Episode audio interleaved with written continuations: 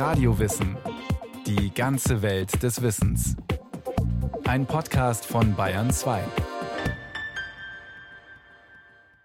Enthusiasten werden gern belächelt. Sie wirken zu naiv, zu hingebungsvoll und leidenschaftlich, als dass man ihnen einen klaren Gedanken zutraut.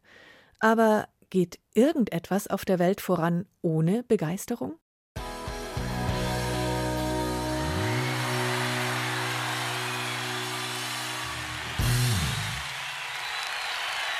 Yes, we can. Yes, we did. Yes, we can. Barack Obama, weltbekannter Politiker, mitreißender Redner und erster Afroamerikaner, der zum Präsidenten der USA gewählt wurde. Ein Mann, in dem man leicht einen lupenreinen Enthusiasten erkennen kann. Aber würde man einen enthusiastischen Menschen auch erkennen, wenn er nicht auf einer Bühne steht? Ja, den erkennt man daran, dass er positiv gestimmt ist, optimistisch ist und irgendeine Idee transportiert, wo man sofort sieht, der hat Herzblut, der hat für irgendwas Leidenschaft und der mag gerne nur darüber reden. Dieter Frey ist Professor für Sozialpsychologie an der Ludwig-Maximilians-Universität in München und daher bestens vertraut mit der großen Skala menschlicher Gefühle. Was einen Menschen enthusiastisch stimmen kann, liegt für ihn auf der Hand. Man ist dann enthusiastisch, wenn man eine Vision hat oder ein Ziel für ein gutes, gelingendes, selbstbestimmtes Leben. Und dass man begeistert ist, entweder von einem Menschen, von einer Sache oder von einer Idee. Und die Leute, die das auch als Geschenk sehen, als Privileg sehen, als eine ganz tolle, fast einmalige Sache, die reden auch darüber.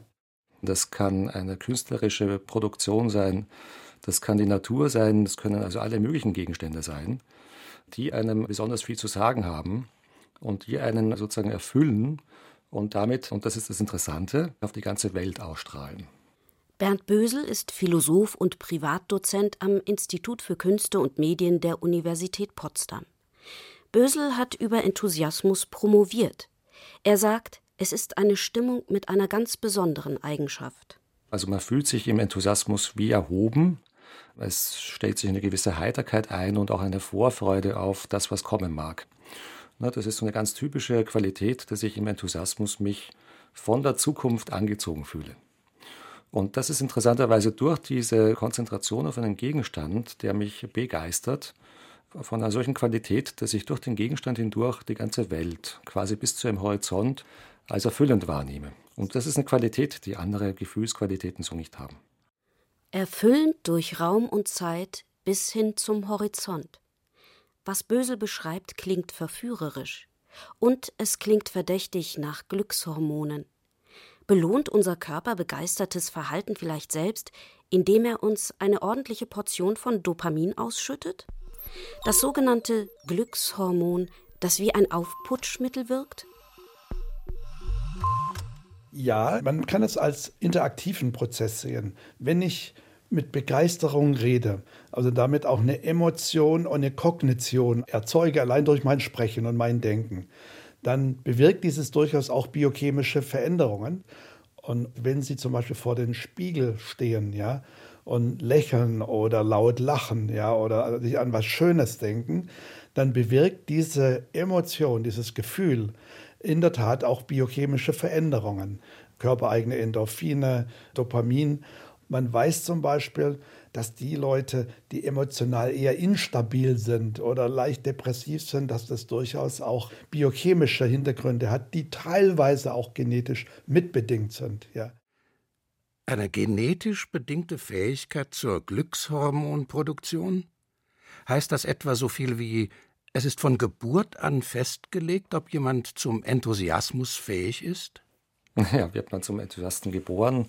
Da wäre ich sehr skeptisch, wie ich generell als Philosoph und Kulturwissenschaftlicher skeptisch bin, wenn man der Ansicht ist, dass gewisse menschliche Qualitäten angeboren sind oder nicht. Wir kommen sicherlich mit gewissen Neigungen auf die Welt, aber wie diese Neigungen und Anlagen sich entwickeln, glaube ich, hängt wahnsinnig stark vom Umfeld ab, von der Erziehung, auch von der Ernährung und natürlich auch von der psychischen Ernährung. Ist es nur genetisch bedingt? Da würde ich sagen, nein. Mindestens genauso wichtig, wenn nicht noch wichtiger, sind eben die früheren Erfahrungen als Kind oder als Jugendlicher und das Vorbildverhalten, nicht nur jetzt der Eltern, sondern der Großeltern, des Lehrers, des Pfarrers, des Nachbarn und so weiter. Eben das soziale Kapital, dass man Mentoren hat, die einem Feedback geben, die einem helfen, dass man Partner hat, die einem helfen, dass man soziale Netzwerke hat, die man aktivieren kann. Denn alleine schafft man das oft ja nicht.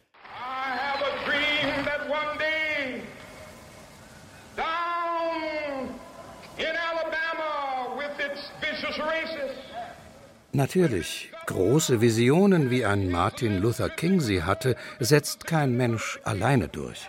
Und er hatte sie mit Sicherheit, die große, echte Begeisterung, den Enthusiasmus, der in Mitte des letzten Jahrhunderts immer weitermachen ließ, um sein Ziel zu erreichen, die Aufhebung der Rassentrennung in den USA. Sieht so aus, als müsste allerhand zusammenkommen, damit leidenschaftliche Begeisterung einen Menschen bis zum Horizont tragen kann. Sehr verständlich, dass man in der Antike glaubte, die Götter hätten beim enthusiastischen Gefühl ihre Hand mit im Spiel. En Theos. Theos ist das griechische Wort für Gott, so dass das Adjektiv mit Gott erfüllt übersetzt wird und der Enthusiasmus, der sich davon ableitet, als Gotterfülltheit. Und tatsächlich ist bei Platon, also dem großen Begründer der Philosophiegeschichte, der Enthusiasmus ein ganz zentrales Konzept. Und man kann seine Philosophie, jetzt natürlich sehr verkürzt, durchaus als eine Sorge um Enthusiasmus auffassen. Das Platon hat eigentlich einen sehr positiven Begriff von dieser wahrscheinlich metaphorisch zu verstehenden Gotterfülltheit. Und Götter standen den Griechen der Antike noch in großer Auswahl zur Verfügung. Göttervater Zeus, seine Tochter, die Kriegsgöttin Athene oder auch Apollon, Gott der Dichtkunst. Sie alle besaßen vielfältige Fähigkeiten.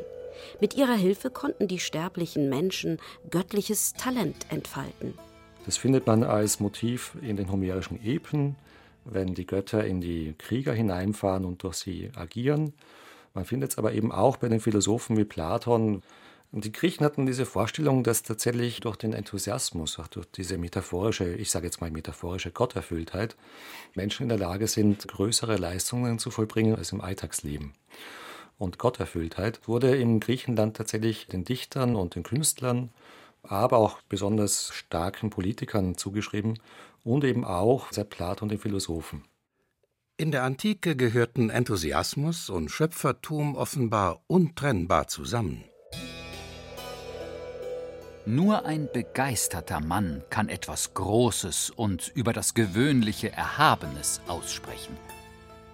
Lucius Annaeus Seneca, Philosoph, erstes Jahrhundert nach Christus. Inspiration, Musenkuss, eben dass die Muse durch den Künstler hindurch wirkt, das sind alles sehr verwandte Konzeptionen. Die Inspiration äh, geht eigentlich auf eine andere Tradition zurück, auf das Judentum mit der Vorstellung, dass Gott in den Menschen seinen Atem hineinhaucht. Deswegen Inspiratio, das ist eigentlich die Einhauchung. Aber in der europäischen Geistesgeschichte wurden beide Vorstellungen Inspiration und Enthusiasmus parallel gedacht oder sogar identifiziert miteinander. Nur steht die Vorstellung, dass schöpferisch tätige Menschen von Göttern beflügelt werden und dadurch begeistert arbeiten können, durchaus nicht für sich allein. Hinzu kommt die Idee, dass so ein Mensch zusätzlich eine spezielle geistige Grundhaltung braucht, eine grüblerische. Klingt überraschend. Trotzdem konnte der Künstler Albrecht Dürer in der Renaissance recht genau zeigen, wie man in der grüblerischen Phase ausschaut, sozusagen vor der Phase der Euphorie. Sein Kupferstich Melancholia ist noch heute weltberühmt. Und Dürer hat in seinem Bild äh, Melancholia eben die große Ikonografie vorgelegt, wie sowas denn aussieht, wenn man melancholisch ist. Man ist also niedergedrückt, stützt sich mit der Hand auf, blickt irgendwie ohne Fokus des Blickes in die Ferne und ist aber gerade in diesem Zustand in der Lage, etwas zu empfangen, was nicht melancholische Menschen nicht empfangen können. Diese Idee, dass man melancholisch sein muss, um große künstlerische Leistungen zu vollbringen, ist eine sehr alte Idee, die man sogar schon im Altertum findet. Und diese Vorstellungen wurden dann in der Renaissance, als man Aristoteles und Plato nochmal neu gelesen hat, reaktiviert und führen dann zu der Idee des melancholischen Genies. Heißt, nur wer melancholisch sein kann, hat nach dieser Vorstellung überhaupt die Fähigkeit, phasenweise euphorisch und damit schöpferisch tätig sein zu können. In Antike und Renaissance gehörten beide Stimmungen zusammen, wie zwei Seiten einer Medaille. Und man hatte die Vorstellung, dass Melancholie ganz unterschiedliche Symptome hervorrufen kann. Und eben nicht nur das, was wir heute damit noch verbinden, nämlich eben die Schwermut, sondern auch unter gewissen günstigen Umständen eine gewisse Leichtigkeit und Beweglichkeit im geistigen Sinne, eben auch im kreativen Sinne und damit eine Art von Überfluss, die unter anderem auch für Künstler ganz prägend ist. Und die meisten Künstler, die auch ich kennengelernt habe, ticken so, sowohl die Schriftsteller wie auch die Maler, wie auch die großen Musiker, diese Mischform. Nur Traurigkeit oder nur Euphorie würde, glaube ich, eher nicht zu Höchstleistungen führen. Wir können uns das heute vielleicht mit dem psychiatrischen Begriff der bipolaren Depression noch verständlich machen, nämlich der Vorstellung, dass es eben manisch-depressive Veranlagungen gibt, die eben auch dieses Umschlagen kennen, ne, von niedergeschlagenen Zuständen zu sehr aufgeregten, belebten und überschlagenden Zuständen, die tatsächlich in kreative Schübe sich übersetzen können. Was ihr nicht tut mit Lust, gedeiht euch nicht. Shakespeare, Dramatiker, 1592. Produktiv sein, und zwar mit Begeisterung, Lust oder gar Euphorie, wie Shakespeare es hier propagiert, dieses aus der Antike stammende Konzept war für demütige Christen aber generell ein Problem, meint der Philosoph Bernd Bösel. Denn sobald Gott durch einen Menschen spräche, wäre dieser ja nach der christlichen Lehre als Heiliger oder sogar als Prophet anzusehen schwierig. Wenn Enthusiasmus Gott erfüllt hat, heißt, dann ist man eben als Christ offenbar von den einen Gott erfüllt. Man konnte das nicht einfach gefahrfrei sagen, weil man dann sehr schnell als Heretiker in Verdacht kam. Daher ist das Christentum mit dem Begriff Enthusiasmus eigentlich permanent über Kreuz. Einen richtigen Enthusiasmus konnte man eigentlich nur dem Propheten des Alten Testaments zugestehen. Ich würde sagen, der Enthusiasmus war ab der frühen Neuzeit ein großes Kampfgebiet der europäischen Geistesgeschichte überhaupt.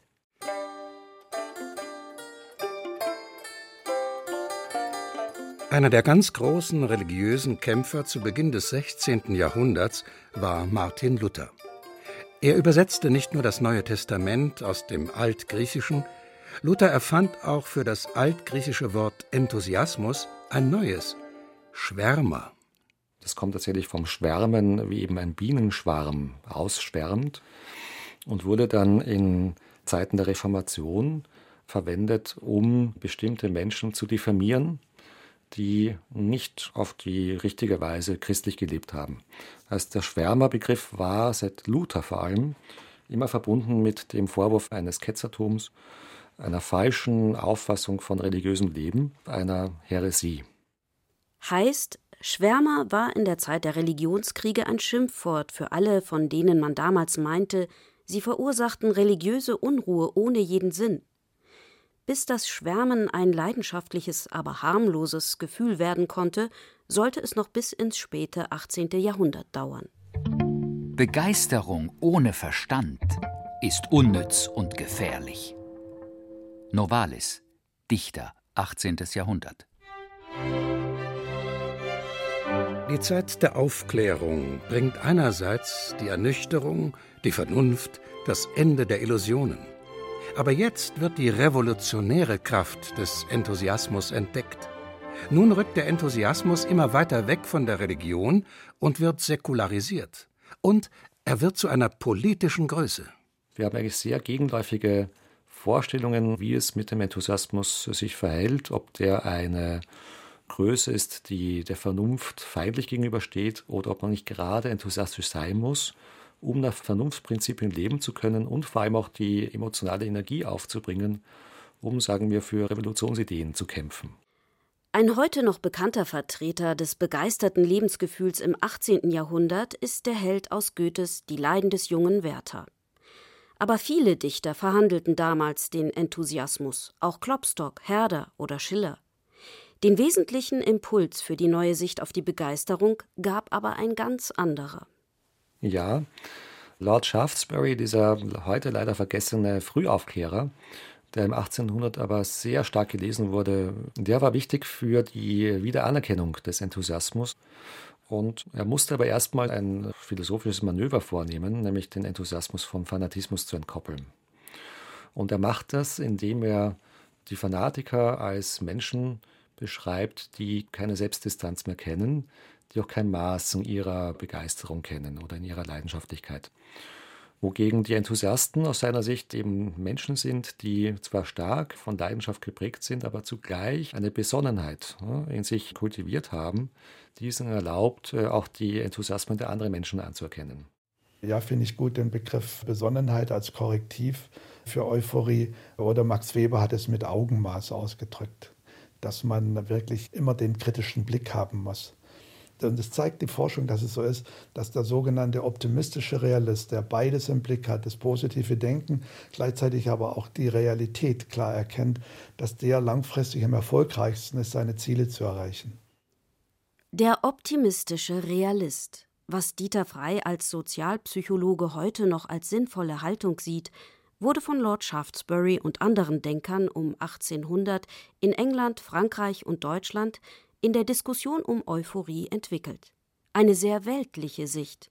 Begeistert zu sein, leidenschaftlich an einer Sache dran zu bleiben, das rückte nun immer weiter weg von allem Religiösen, aber auch weg vom blinden Fanatismus hin zu einer nicht zu unterschätzenden Kraft für den Menschen. Von Hegel gibt es eine Version, ein stehender Satz, der sich durch die Geschichte überliefert, immer leicht abgewandelt, die heißt, nichts Großes entsteht ohne Leidenschaft. Und das kann man eben, wie wir es zum Teil schon gemacht haben, bis in die Antike zurückverfolgen. Auch wenn das 19. Jahrhundert der Euphorie sehr wohlwollend gegenübersteht, eine Gefahr bleibt auch in dieser Epoche, wie zu allen Zeiten. Man kann sie politisch missbrauchen, nämlich dann, wenn die Besonnenheit nicht mehr mit im Spiel ist. Geistlose kann man nicht begeistern, aber fanatisieren kann man sie. Marie von Ebner-Eschenbach, Dichterin, 1880. Wollt ihr den totalen Krieg? Da sieht man die dunkle Seite des Enthusiasmus. Dass Enthusiasmus ansteckend ist, dann, wenn gewisse Sehnsüchte erfüllt werden, dass man sieht, die Führungsperson löst Probleme, und bringt diese Lösung sogar mit Begeisterung rüber. Und wenn man dann sieht, dass die Mitläufer sich da anstecken lassen, dann ist das ein andauernder Prozess der Gefühlsansteckung. Mit destruktiven Tendenzen und mit Menschenvernichtung, wie wir wissen. So dass nach dem Zweiten Weltkrieg der Begriff Enthusiasmus sehr stark belastet war. Für Bernd Bösel und Dieter Frey ist offensichtlich, dass totalitäre Staatssysteme die Begeisterungsfähigkeit der Menschen im vergangenen Jahrhundert zu oft instrumentalisiert haben. Darum war in Deutschland in der Zeit nach dem Zweiten Weltkrieg Enthusiasmus geradezu passé. Und in Wissenschaft, Kunst und Politik war Sachlichkeit als Umgangston angesagt. Unpolitisch und auf harmlose Art begeistert schien auf einmal nur der Fan. Das englische Wort rutschte im Nachkriegsdeutschland an die Stelle des harmlosen Schwärmers und der Schwärmerin. Der Fan kam in Mode. Bei dem würde ich nicht sagen, dass er fanatisch ist, sondern dass er in einer wohlwollenden Form von etwas sich begeistern lässt und äh, für etwas begeistert lebt, aber so, dass es noch gut integrierbar ist.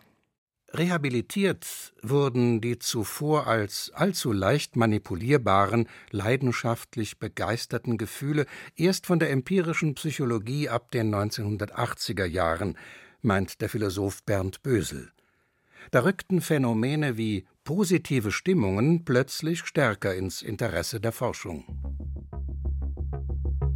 Am stärksten aus meiner Sicht im Begriff des Flow, also dieses Begriffs aus der Kreativitätspsychologie, der eben sagt, kreative Prozesse haben mit einem starken Gefühl des in einem Prozess Aufgehens zu tun. Man wird sozusagen mitgezogen von seiner Beschäftigung. Das bewusste, reflektierende Ich tritt in den Hintergrund. Es geschieht aus einem heraus. Man überlässt sich einem Prozess, der quasi von selbst abläuft. Das heißt, der ganze Prozess zur Zielerreichung wird als positiv und angenehm erlebt. Gut, vielleicht hat jetzt Flow nicht diese exzessive Komponente des Enthusiasmus, ja, aber die Übergänge sind fließend. Denn die Dinge, die man gerne macht, macht man auch gut. Die Dinge, die man gut macht, macht man auch gerne. Und das sind immer schon solche Flow-Erlebnisse, dass man gar nicht hinterfragt, warum mache ich das? Warum verwende ich meine Zeit mit den Kindern? Warum spiele ich gerne Klavier?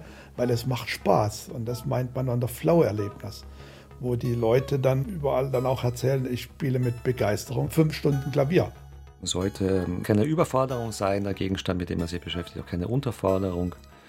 Aber wenn man das immer vorgehend so genau wüsste, ne, man weiß es immer erst, wenn man mittendrin ist. Begeisterungsfähigkeit ist die bestbezahlte Eigenschaft der Welt. Franklin Bettger, amerikanischer Verkäufer und Publizist, 1947. Euphorie ist inzwischen mitten in der Arbeitswelt angekommen. Motivation, Begeisterung, Enthusiasmus, all das wird von Arbeitgebern gern schon in der Stellenausschreibung eingefordert. Ob die große Kraft der Euphorie damit in unserer Gesellschaft nur genutzt oder schon missbraucht wird, schwer zu sagen. Solange es Menschen gibt, glaube ich, wird es Wege geben, sich zu begeistern und diese Begeisterung zu leben. Und ich glaube, dass eine der interessanten Fragen der Gegenwart ist, ob die Ökologiebewegungen ja, als Protestbewegungen es schaffen können, trotz der ja sehr ernüchternden Aussichten, was Klimawandel betrifft und Artensterben, dennoch einen enthusiastischen Bezug zur Natur zu bewahren. Zum Stichwort Enthusiasmus in der Gesellschaft, da wünsche ich mir von Politik, aber genauso von den Intellektuellen und der Wissenschaft mehr sogenannte enthusiastische Entwürfe, wie unsere Gesellschaft aussehen kann und sollte und wie man da hinkommt. Statt keine Entwürfe, statt nur das Negative und Kritische sehen. Wir brauchen immer Visionen, wir brauchen Träume, wie wir die wichtigsten Themen der Zukunft meistern wollen. Ich glaube, ohne Enthusiasmus geht es tatsächlich nicht, wenn man etwas erreichen will. Das war Radio Wissen, ein Podcast von Bayern 2. Autorin Anja Mösing. Regie führte Rainer Schaller. Technik Clemens Kamp. Es sprachen Ann-Isabel Zils, Rainer Buck, Christian Schuler und Inka Kübel. Redaktion Bernhard Kastner. Wenn Sie keine Folge mehr verpassen wollen, abonnieren Sie Radio Wissen einfach im BR Podcast Center unter bayern2.de.